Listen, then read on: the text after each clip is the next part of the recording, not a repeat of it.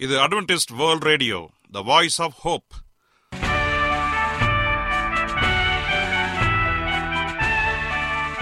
வணக்கம். அன்பான வானொலி நேயர்களே உங்கள் அனைவரையும் கர்த்தராகிய ஆண்டவர் இயேசுவின் நாமத்திலே வாழ்த்தி எங்களது இன்றைய ஒளிபரப்பை கேட்க உங்களை அன்போடு வரவேற்கிறோம். பரலோக வாழ்க்கைக்கு வழிகாட்டக்கூடிய எங்களது ஒளிபரப்பில் இன்று இடம்பெற இருக்கும் நிகழ்ச்சிகள் உடல் ஆரோக்கியத்தை குறித்த செய்திகள் ஆன்மீக சிந்தனைக்கான தேவ செய்திகள் மற்றும் காதுக்கு இனிய கீதங்கள். இன்றைய உலகில் வியாதிகளின் எண்ணிக்கையை கணக்கிட முடியாது.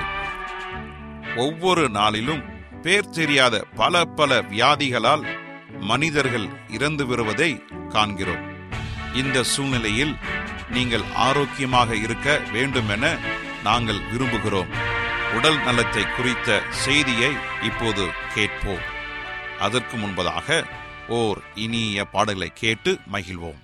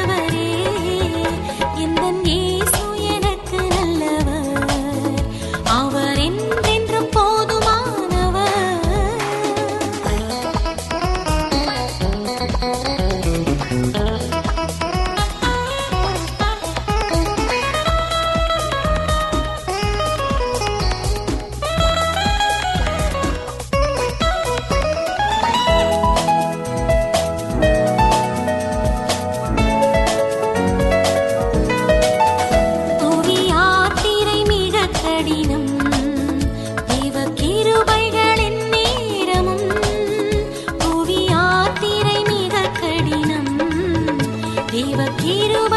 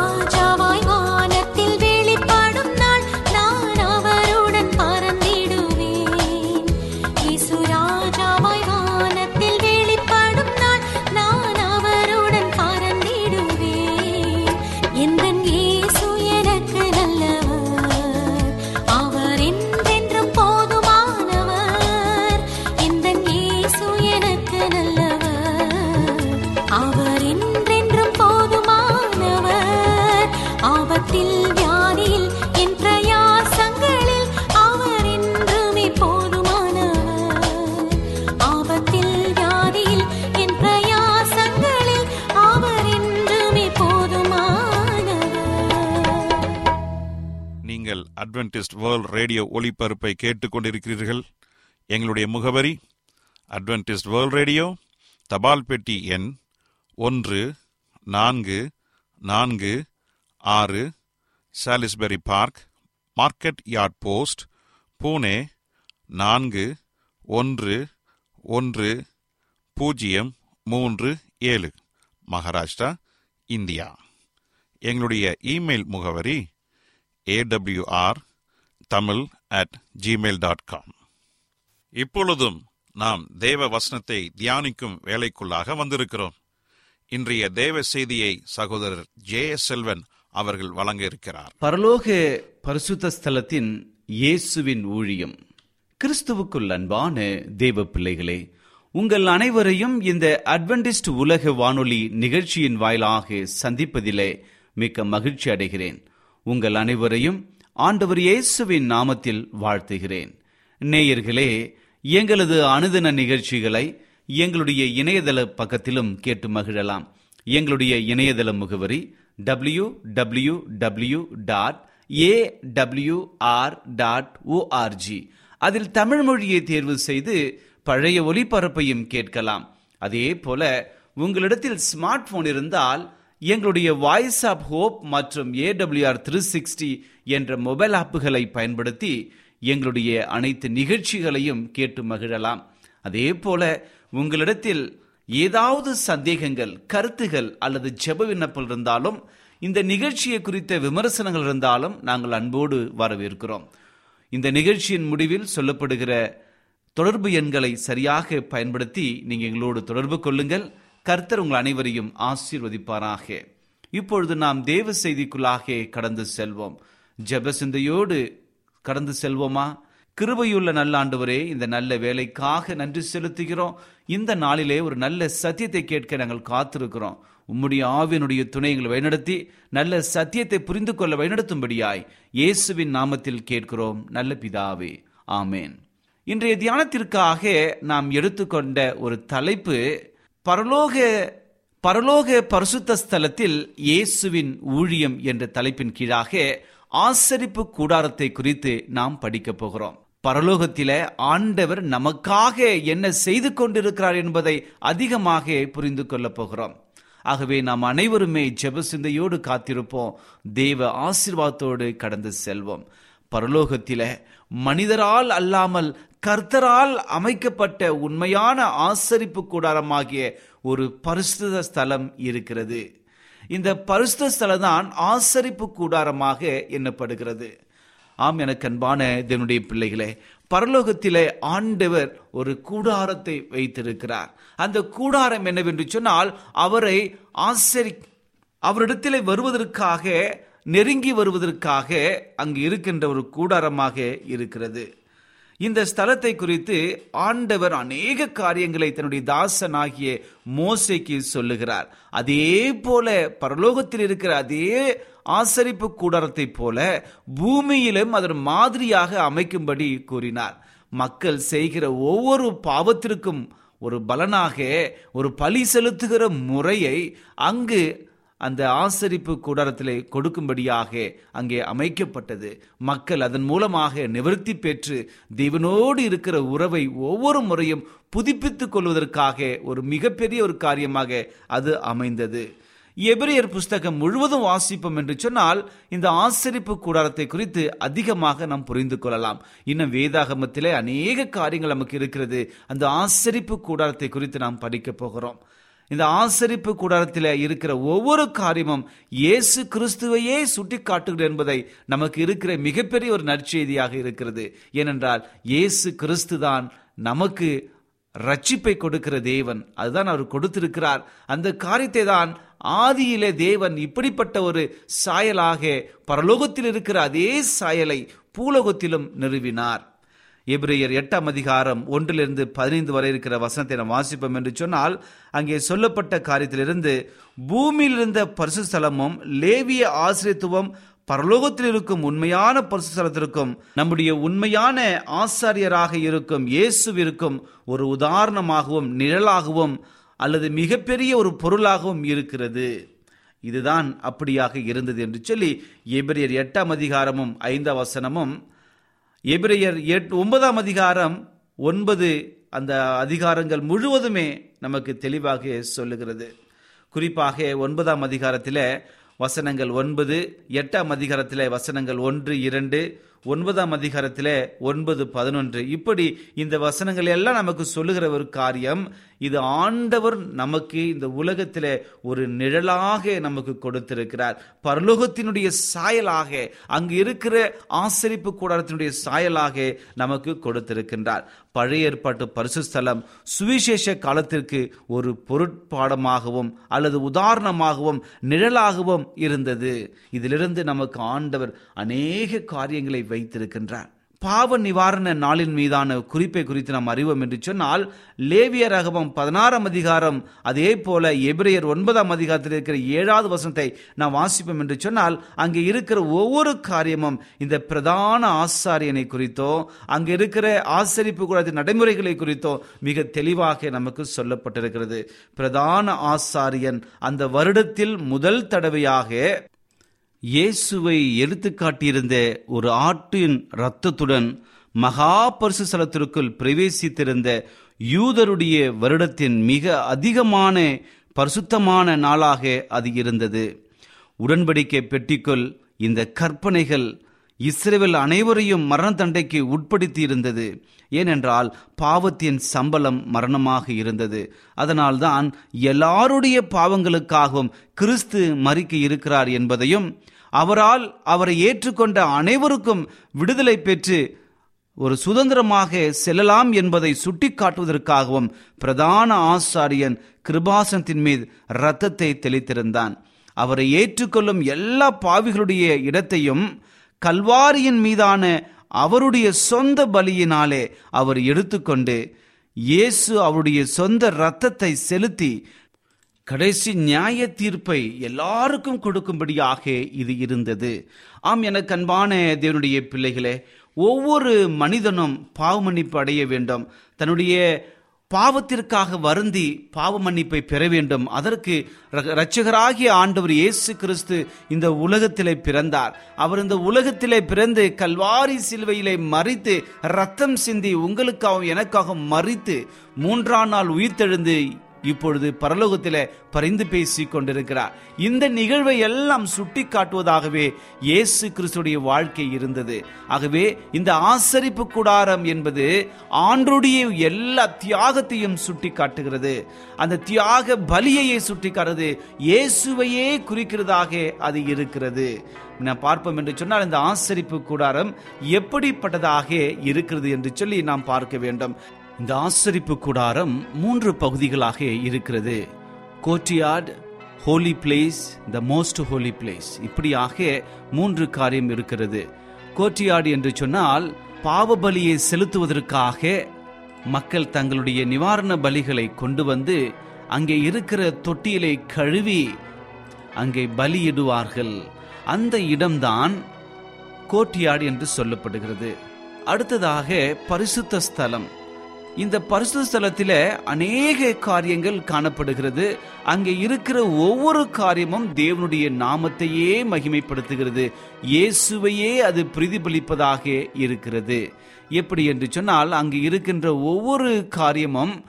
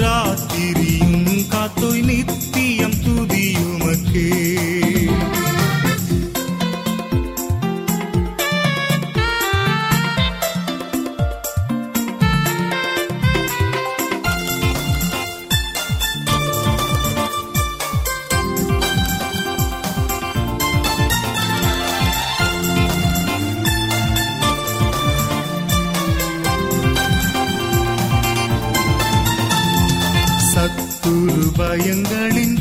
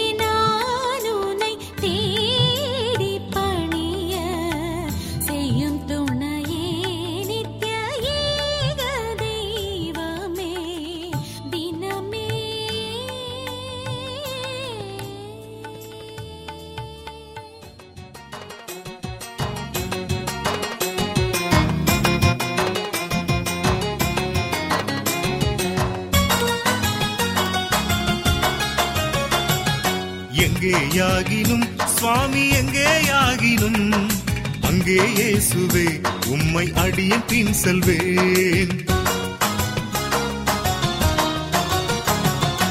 எங்கேயாகினும் சுவாமி எங்கேயாகினும் அங்கே இயேசுவே உம்மை அடியேன் பின் செல்வேன்.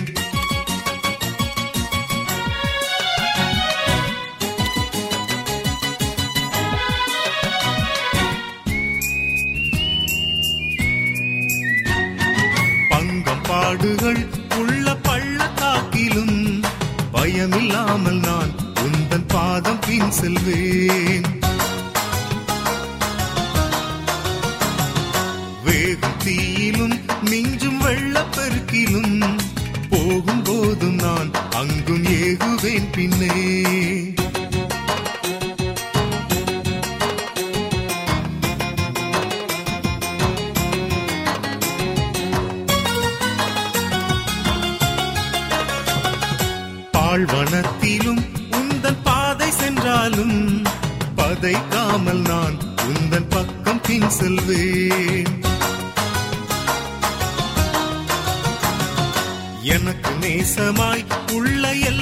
எல்லாவற்றையும் எடுத்துட்டாலுமே உம்மை எங்கும் பின் செல்வேன். என்ன நேயர்களே இன்றைய தேவ செய்தி உங்களுக்கு ஆசீர்வாதமாக இருந்திருக்கும் என்று நாங்கள் கத்தருக்குள் நம்புகிறோம்.